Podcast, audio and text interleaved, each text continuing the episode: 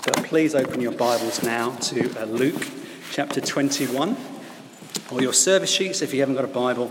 Uh, that's absolutely fine. It's lovely to see you. If you are new to us, welcome. Uh, I was thinking this morning, and then for the rest of the week, of just one of the rites of passages that people have in life. Uh, nearly all of us have had this one at least. It's when you learn to drive. If you are wise, you put your hand in your pocket, or your parents pay, and uh, you get all your experiences of driving instruction from instructors. They know what to do. They've got the right car with the double tap. People are looking at each other already. They've got the right car with the double um, foot pedal so they can hit brake when you should have done. But I didn't do it that way. So rather than learning with an instructor, I learnt with my dad. Now, I can remember vividly the uh, hill starts where I was rolling back and the temperature was rising in the car. You know what I mean? Um, as I was panicking. I can remember the industrial states that my dad promised would be quieter as we kind of edged around at seven o'clock at night after work. I can remember the car parks where we would go and practice our, our kind of reverse parking and whatnot. The real problem for me, and whether it's just blokes, I don't know, is that when you're learning to drive, you've got to do at least two things at the same time, and I just couldn't do it. So, what I wanted to do was to look down at my feet to work out which pedal I was going to press at the right time, but I was shouted at, sorry, told to look ahead. I wanted to look down at my feet, but I was told to look ahead. And it's just really hard when you learn to drive. It's really hard when you learn to dance. I'm, to- I'm told that because I don't know how to dance. I'm hopeless. But uh, you've got to get your feet on the right pedals at the right time in the right order. Uh, if you're learning to dance, you've got to do the foxtrot in the right time and have the right posture and strictly come dancing. I clearly don't watch it because that's the only dance I know.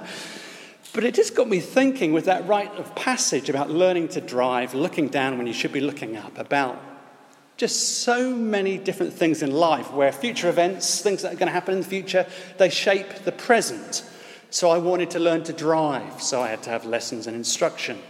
Um, say you're going to get married, lots of preparation and stuff needs to go in place to happen. Uh, so that happens, and everyone gets an invitation, and a cake is made, and all that stuff. Say you get a new career. I want to go and be part of the army, where you need to get in shape, you need to go and enroll. Say you want to uh, buy a house, you need to save for 80 years before you can do that these days. There's lots of things that you prepare for because you know they're going to happen in the future. You might want to retire before you're 100. So you need to start saving now. Those are all positive things, things that happen in the future, and then you start affecting the present, the here and now. The decisions you make are shaped by the future. They're all positive. What about negative? What about the time when you get the phone call you don't want to have? The doctor asking you to come in because results have come back.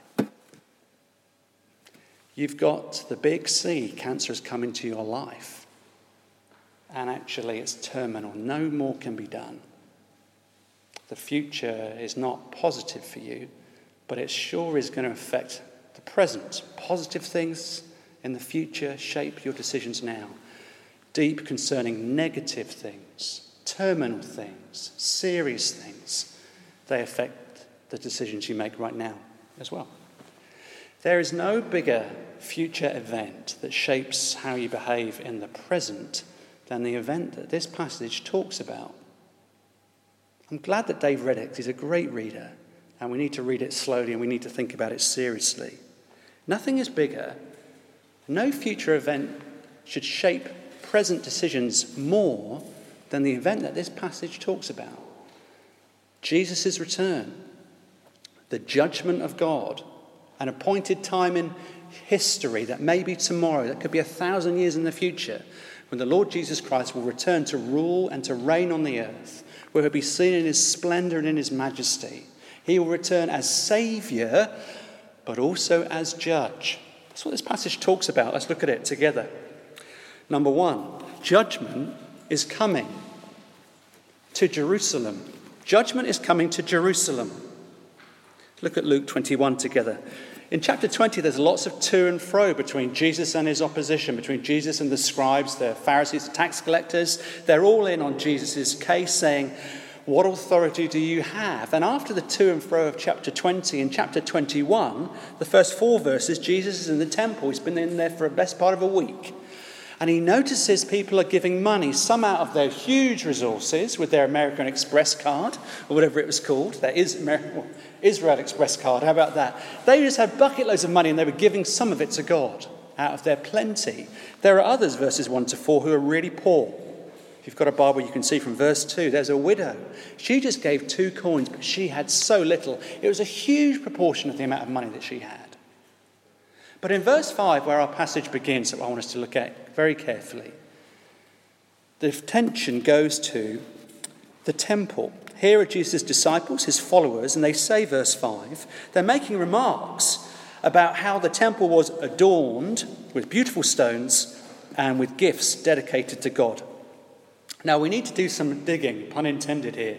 At this time, people didn't live in flats. The Shard was not constructed. High rise buildings were not thought of. People lived in homes of mud, of straw, of brick of sorts, maybe stone, but very few. These were low rise buildings. But then in Jerusalem was the temple. Now, the temple was something completely different. The temple was founded on uh, 40 feet long, 100 ton weighing marble stone foundations. This thing was big, it was huge. It would have been multi story, it would have stuck out like a sore thumb. Josephus, a historian, says these words it's covered with gold on the outside, and the parts that are not covered with gold, it's made from marble that's so shiny and white it looks, quote, like a mountain of snow. And here are the disciples with their jaws dropping, saying, Flipping heck, that's an amazing structure. Look at the detail of those stones. Look at the purity of that architectural design. Look at the hard work of the stonemasons who've worked for 50 years to build this structure. This is something that we can be proud of as Israelites. This is where we will go to worship God, says the vast majority of people in Jerusalem. It was something to behold, it would have made your jaw drop. It's pretty hard to get a modern comparison to how they would have felt. But then listen to Jesus. He doesn't say, Yeah, wow, look at that. Did you notice that? Hey, you've missed a bit. Did you notice that as well? Did you notice that jewel that was added to the outside by a patron as they came up to make their offering at the temple? Jesus doesn't say that. Verse 6. As for what you see here, the time will come when not one stone will be left on another. Every one of them will be thrown down. What Jesus is saying is almost unbelievable.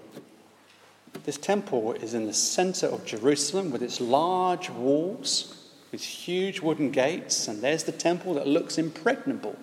And it looks like an architectural masterpiece. But Jesus says this symbol of religious uh, worship, this symbol of national pride, is going to be torn down brick by brick. Gold plate by gold plate. Curtain by curtain will be ripped, stone by stone will be separated, wood by wood will be torn apart, it will be burnt down.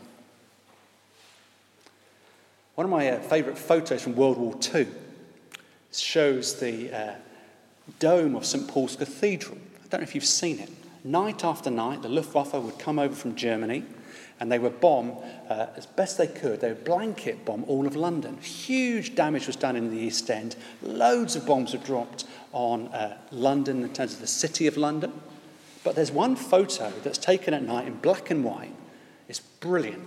And there's just the dome of St Paul's Cathedral, front and centre, and behind it there is a curtain of grey from smoke that's rising up from other buildings that have been destroyed. And in one way, that picture of the dome was a symbol of hope. It kind of stood resolute against all the might of Hitler's machine, Hitler's war machine, and the, the uh, attempts of the Luftwaffe. It was a symbol of national identity and pride, standing resolute. And, and here you have a temple in Jerusalem that uh, had that same symbol in the minds of Jewish people, in the life of Israel. And here is Jesus saying, no, no, no, this is all going to be destroyed. You might look at it and marvel at it now, but not one stone, verse 6, will be left on another. Now, it's important to say that what Jesus is saying here has happened before. It happened in the Old Testament. Time and again, God sent his prophets to his people to say you need to change how you're living. You're not living with me as number one in your life. You're worshipping something else. You're not giving me uh, an attention or any thought that I deserve. You're worshipping other gods. And if you keep on doing that, then judgment will come. There will be a day of justice. Turn back to me. And they refused. They were resolute in their determination to not live for God, to not live under his loving authority. And God will not be laughed at, he will not be mocked. What he says, he will do. A promise he makes, he will keep. And so there came a time when God uh, raised up a foreign army who came and encamped around Jerusalem, who destroyed the temple the first time, who knocked down the walls the first time, and carried off into exile all of God's people whom they wanted to. And Jesus is saying this is going to happen again. Jerusalem has been rebuilt. The temple has been restored. The work of Ezra and Nehemiah you can see before you, and it's even better than the one before. But do you know what? A day is coming. Another day of justice is coming. Another day of judgment is coming. This is not a new theme. You may have noticed it if you've got a Bible, you might turn back to Luke 19, verse 41. Jesus has entered into Jerusalem. He's the king who came, a paradoxical king, but he came and Jesus says these words in chapter 19, verse 41. Weeping over the city, he says, If you, even you, had only known on this day what would bring you peace, but now it's hidden from your eyes. Verse 43 The days will come upon you when your enemies will build an embankment against you and encircle you and hem you in on every side. They will dash you to the ground, you and the children within your walls. They will not leave one stone on another. Why not? Because you did not recognize the time of God's coming to you. These terrible and fearful events are happening because of a spiritual condition in the hearts of Israel. They've rejected God as their king. They've rejected God as their father. God, as we saw in the parable of the tenants, chapter 20, he sent messenger after messenger. What do I do? I'll send my beloved son. And even him they rejected, and not only did they reject him, they killed him. Jesus is saying judgment is coming. It's coming to Jerusalem. Secondly, Jesus says judgment is coming, but it's coming to the whole world.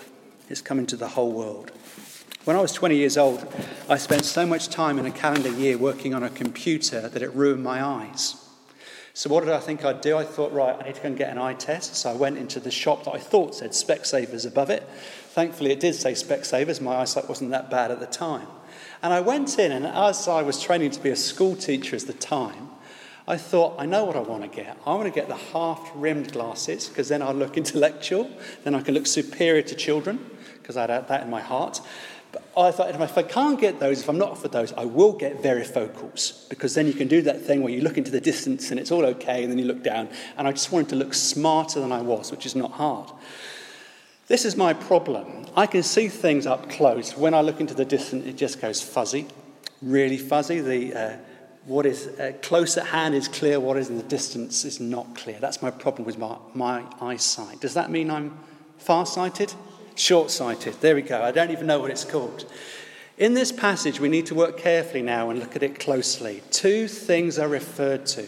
There is a judgment that happened on Jerusalem in 70 AD, but there is also a picture of a future judgment. Judgment on Jerusalem, but there's also going to be a future judgment of the whole world. Verse 7 The disciples say to Jesus, Okay, you're talking about this temple being torn down. We have two questions for you where and when? Verse 7 When will these things happen? And what will be the sign that they're about to take place? When is Jerusalem going to be destroyed? When is the temple going to be knocked down? Look at verse 20. This actually happened. Jerusalem will be surrounded by enemies, says Jesus. These stones, stone upon stone, upon these huge marble foundation stones, when were they actually removed? When did this happen? Or was Jesus just talking about make believe? No, he wasn't.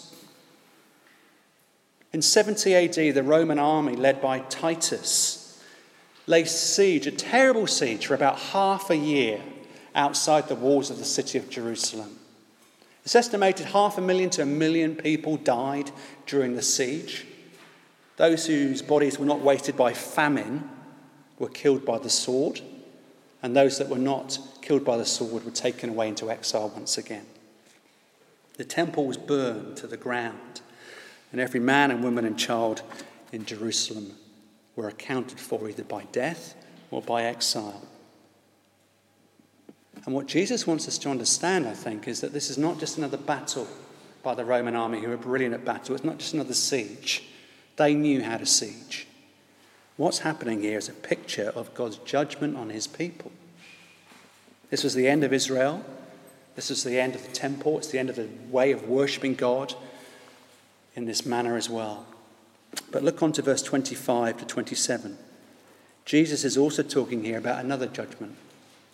There will be signs, verse 25, in the sun, in the moon, and the stars.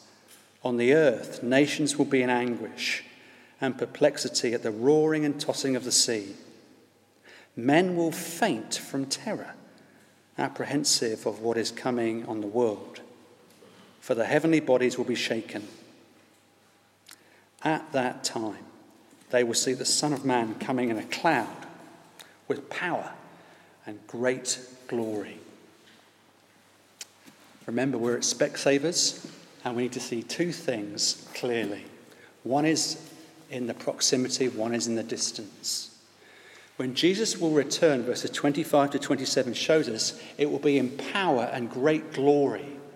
The Old Testament prophecies, prophets who had God's word and could see into the future because they had God's spirit upon them, of books like Joel and Isaiah and Haggai and Daniel, all of those prophecies come to bear in a sentence like this.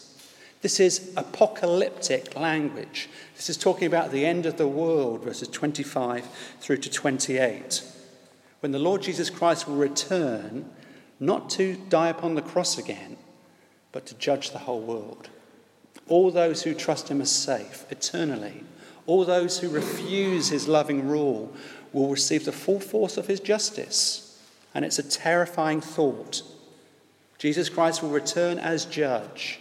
He will receive his reward from his Father. The Ancient of Days is pictured from Daniel chapter 7. He will receive people from every tribe, nation, and tongue, and he will rule and reign forever in a society and a kingdom where there will be no more tears, no more cancer, no more crying, no more pain. No more enemies to his rule. God will be seen for his glory. And we, if we're Christians, will see him face to face and enjoy him forever. But Jesus here is describing two events. One is geographical, AD 70, the walls of Jerusalem, the temple being destroyed. One is geographical, the other one is global.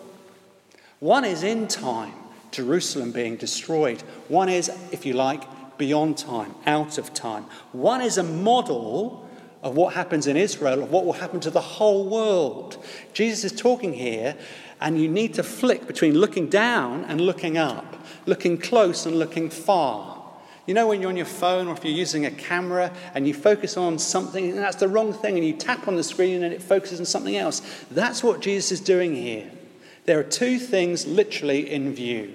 One is in close focus, the other one is in far, but it's there and it will happen and it's true. God's judgment is being brought down on his people that have rejected him. The temple will be destroyed, not one stone will lay on another. And Jesus moves from one event to another with barely a break, without a pause.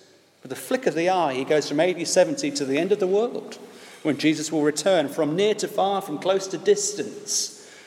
You need to very focus on to understand this passage. Jesus Christ is describing the judgment of Jerusalem. That's already happened. AD 70. You can look at non Christian historians who recognize that actually happened. And if that happened, Jesus is saying, not only is Jerusalem going to be judged, but also the whole world will receive the justice of God. If that is true, I want to spend the rest of our time thinking, thirdly, how do we live in light of the future? How do we live in light of the return of Jesus Christ when he will be seen in his glory and majesty? He will not be a savior anymore in the sense that mercy will end. He will be seen as a savior for us who are Christians. But his salvation is time bonded, friends. How do we live in light of the future? What does it mean by living in the light of the judgment of God? Four things. First one's quick. Number one, verse 8 don't be taken in. Living in light of the return of Jesus Christ means don't be taken in. Jesus says, Watch out that you are not deceived. Many will come in my name, claiming, I am he, and the time is here. Don't follow them. And then Jesus goes on to talk about uh, earthquakes, famines, nation rising against nation, wars. And the point is here, there's going to be a lot of false press I think being in a secular world, especially in the West, we're pretty good at this now. When someone comes, thinking of someone 15 years ago or so, wearing a purple tracksuit who used to be a sports presenter and saying, I am the Son of God, our world is so suspicious, and rightly so, of claims of people saying, I am the Son of God, that we're pretty good at debunking this sort of stuff. But still, Jesus says, don't be taken in. Friends, I think often it's Christians who are taken in more than non Christians. It's Christians that can hear some of this stuff and think, aha, here's the time. Jesus says, Be careful, don't be deceived. Many will come in my name saying, I am the Son of God. The time is nigh. Repent or die. Repent or perish. That sort of stuff. Jesus says, Watch out that you're not deceived. This is a timeless warning. It was timeless 2,000 years ago when Bar Jesus appeared on the scene, where there are people after the death and crucifixion of Jesus who came and said, The time is nigh, Jesus will return. And they thought it would happen in the time of Titus and then in the time of Nero, and it didn't happen. And Jesus has not returned yet. But be in no doubt when Jesus returns, you will not be left behind if you're a Christian. Everybody who trusts Jesus, everybody who's fled for him, will be taken to enjoy him forever. You will not be asleep. There will be a big, there's a trumpet in our house. When Harry's playing, I tell you, no one gets any sleep, no one gets any rest, and often lots of doors are shut. It's lovely to have it played, but it's pretty loud. There is going to be a huge trumpet. 1 Corinthians 15 says, when Jesus returns, no one's going to miss it. Put it that way. Don't worry but also don't be deceived. Number two, be ready to stand up for Jesus. Be ready to stand up for Jesus. That's what it means living in light of a future judgment of God. Where do I get that from? Verse 12. But before all this, they will lay hands on you and persecute you. They will deliver you to synagogues and prisons, and you will be brought before kings and governors, and all on account of my name. Verse 12 tells us that we will suffer as Christians by the hands of rulers and those in authority. Verse 16 tells us that family members, they will also cause suffering. But verse 14 tells us don't worry when you are taken before rulers, when your family say, What's happened to you? You've changed. Have you left your mind at the door? Don't worry what you will say because Jesus, by his Spirit, as Michelle prayed, will let you, let you, or rather give you the words to say. But the point here, being ready to stand up for Jesus, is this verses 12 to 16. The cost will be significant.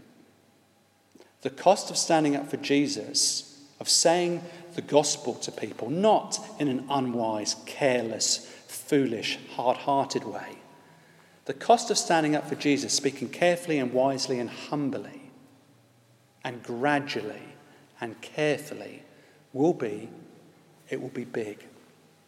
Jesus doesn't uh, coddle this. He says, Are you ready to stand up for me? Verse 12. If you do, you'll be hated because of me. Are you prepared for that? Verse 17 All men will hate you because of me. We need to be honest. The amount of suffering that we faced in uh, the West is small comparatively. All through the history of the church, the, if there was a graph, the amount of suffering in the West at this point is very, very small. We can just completely overestimate how much suffering we face at the workplace. We'll be laughed at in school and college, in the workplace. We'll be sniggered at. We'll be shunned. We might be ignored. Things may and probably will get harder, but that's a good thing for the church because it sifts people and it helps us to see what we believe. But here we're told, Are you willing to be hated because of me? Verse 17. When people see the likeness of Jesus in you, when they hear the gospel from your lips, spoken humbly and carefully, are you willing to stand up for Jesus, friends? Because it will be costly. I think it will be seen in this sense. Some of us will have to make a stand at work over shady business practices, over ethical issues. It will mean demotion. It will mean a pay freeze. It will mean being looked over. Are we prepared to do that for Jesus' sake? This sermon could be recorded or another sermon in the future from someone else's lips. It could be heard and the police could come in and we could get arrested. You said what? You said what would happen at the end of time? Am I prepared for that? Am I prepared to be branded a hate speech preacher when actually what I'm seeking to do is carefully say what God says? Am I prepared for that? Am I prepared to go to jail? Standing firm for Jesus. It will be hard, but are we ready? Verse 12 asks us. Verse 19, Jesus says, Stand firm and you will gain life. Now, this can't mean Verse 18 says that not a hair of your head will perish. Those of us that have got hairs left, it can't mean that this is going to be so easy that we're never going to get hurt. We cannot say to the suffering church that there will not be physical pain involved in standing up for Jesus. People are losing their lives, even today, around the world, because they're saying they will not stop worshipping Jesus. So, what does verse 18 mean? I think it means this it's looking to the future. And it says, If you stand firm, you will gain life. Not now, but then. It's talking about eternal life. Example there's a man called Justin Martyr. You can guess what happened to him by his surname from the second century. He said, You can kill us, but you can't do us any real harm. It's a wonderful sentence. You can kill me, but you can't do me any harm because I'm eternally safe and secure in Jesus' hands. That's what living for the future will mean. It means don't be taken in, it means be ready to stand up for Jesus. It means, thirdly, fleeing for safety. What does it mean if you know judgment is coming? It means you stand up for him. It means you don't get drawn into things that you shouldn't do. It means you flee for safety. Verse 20. This is quite strange. Jesus says, When you see Jerusalem being surrounded by armies, you will know that its desolation, its destruction is near. Then let those who are in Judea flee to the mountains, let those who are in the city get out, and let those who are in the country not enter the city. That is a strange thing for Jesus to say. Why? Cities were safe places. Cities is where resources were.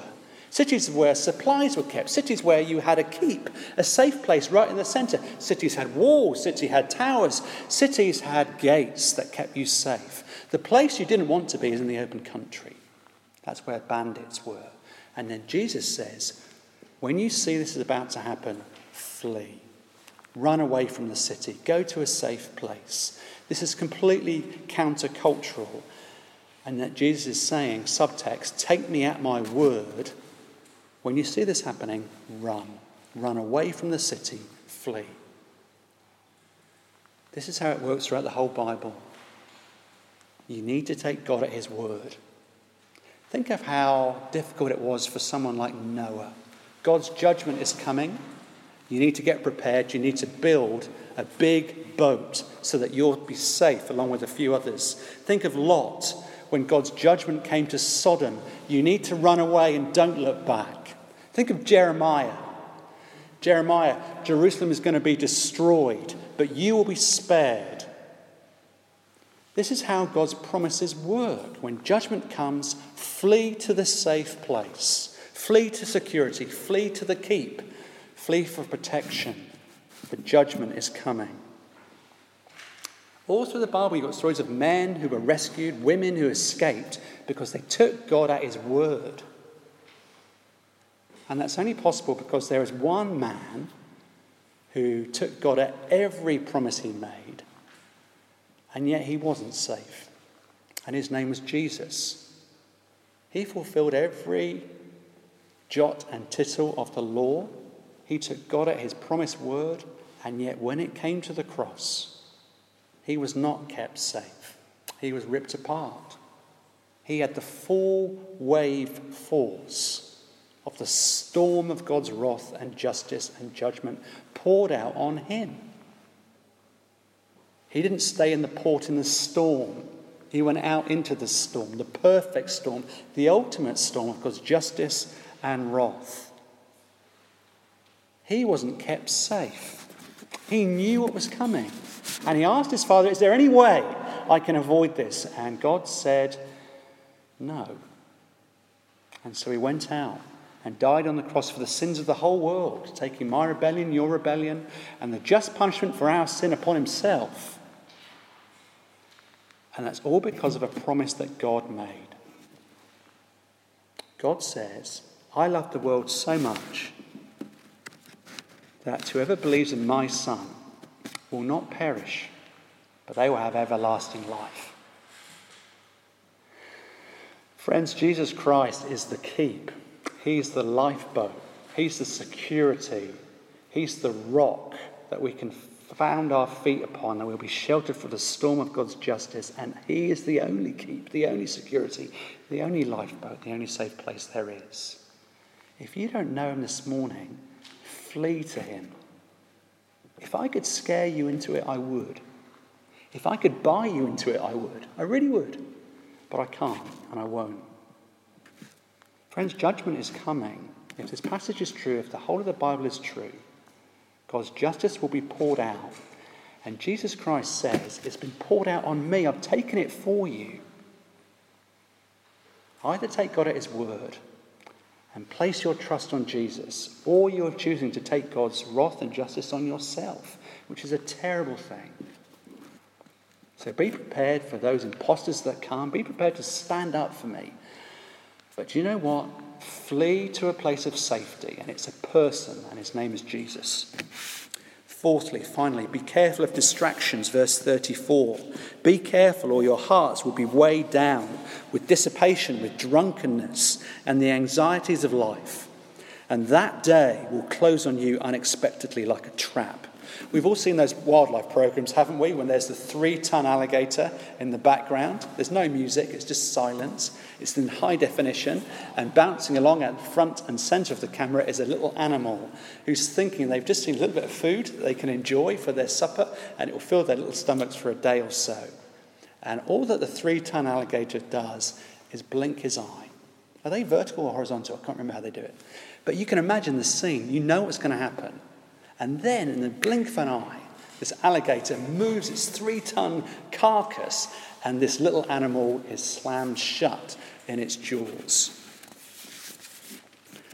Jesus is saying there is judgment coming. There is a day coming when he will return.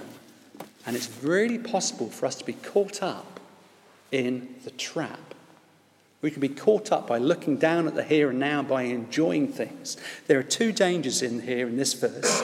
Jesus says you can live your life on dissipation. What on earth does that mean? It means indulgence. It means you can think, I know the future, but actually I'm not going to give it a moment's thought. I'm going to enjoy my life now, eat, drink, and be merry. I'm going to willingly suffer from the disease of affluenza. I'm just going to build bigger barns. I'm going to enjoy my world. I'm going to not give Jesus any time. I'm going to enjoy comfort and luxury. I'm going to settle down here and now because I think I'm going to die and then that's it. We can give ourselves to drunkenness. Literally, that means in the Bible you can get drunk, but it's also a, a state of mind where you're oblivious to stuff. When you're drunk, you're oblivious to reality. You can be blind to the fact that Jesus will return. But also, you can be anxious, this verse says. We can have the concerns of life. You can just be so consumed with paying your credit card off, with getting your kids a good education, with going on your next holiday, with getting better at whatever your hobby is, that you're just focused on the here and now. It's the danger of anxiety or pleasure. And Jesus says, I want you to be ready. Be careful of distractions. because the day of judgment is coming, and I want you to be prepared. Four things that it means to live in light of a future day of justice. Don't be taken in by people who say they are Jesus when there's only one Jesus. Don't be taken in by false people or false teaching. Don't be afraid to stand up for Jesus. Flee to him for safety. Be careful of distractions. But notice verse 36 finally. How can we keep the future in our gaze? Verse 36 tells us Be always on the watch and pray that you may be able to escape all that is about to happen and that you may be able to stand before the Son of God. How are you on the lookout? Is it by keeping your eyes open? Is it by having an internal drip of Red Bull or caffeine or keeping yourself fit, something like that? No, it's even harder work than keep fit through prayer. Friends, if you're a Christian here this morning, when you pray, do you pray with this day in view? Do you pray for people who don't know Jesus yet, who are not yet Christians? Does the fact that God's holiness is real to you, does that affect how you live? If you're a Christian, you need to be very carefully as you listen to this. Your future, if you're a Christian, is absolutely safe and secure because it's not bound on your effort or mine, thank God. It's bound on Jesus. It's not about us, it's all about Him. We are eternally safe and secure. We can have complete confidence for that day. But, friends, do you pray about the return of Jesus, especially for those who you'd love to see saved? One day, this passage teaches us, God will exalt His Son. He will be raised up, not upon a cross, but He will be exalted upon a throne, and every knee will see Him Every knee will bow, every heart will confess that Jesus is Lord, willingly or unwillingly. Let's pray together.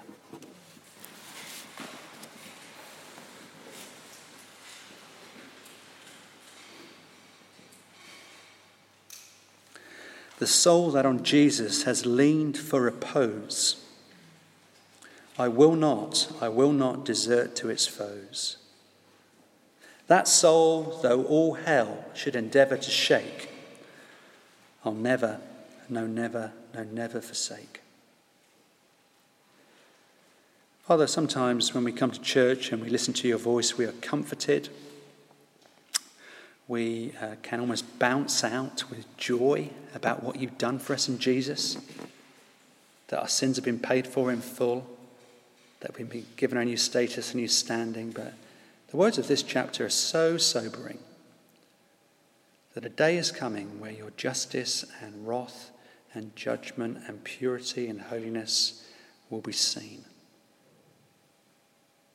Father, I pray for my brother this morning who doesn't live with giving you a second thought.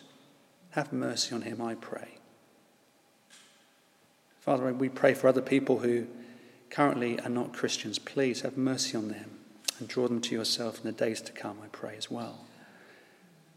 And for us, help us not to be a church that speaks uh, unhelpfully or just not carefully or in a proud way about these things. Help us to be a church and individuals who weep, who are confident about this reality that a day is coming when you will return, King Jesus. But that shapes everything we do in the present. Please help us be people who watch and who pray until you tarry. Amen.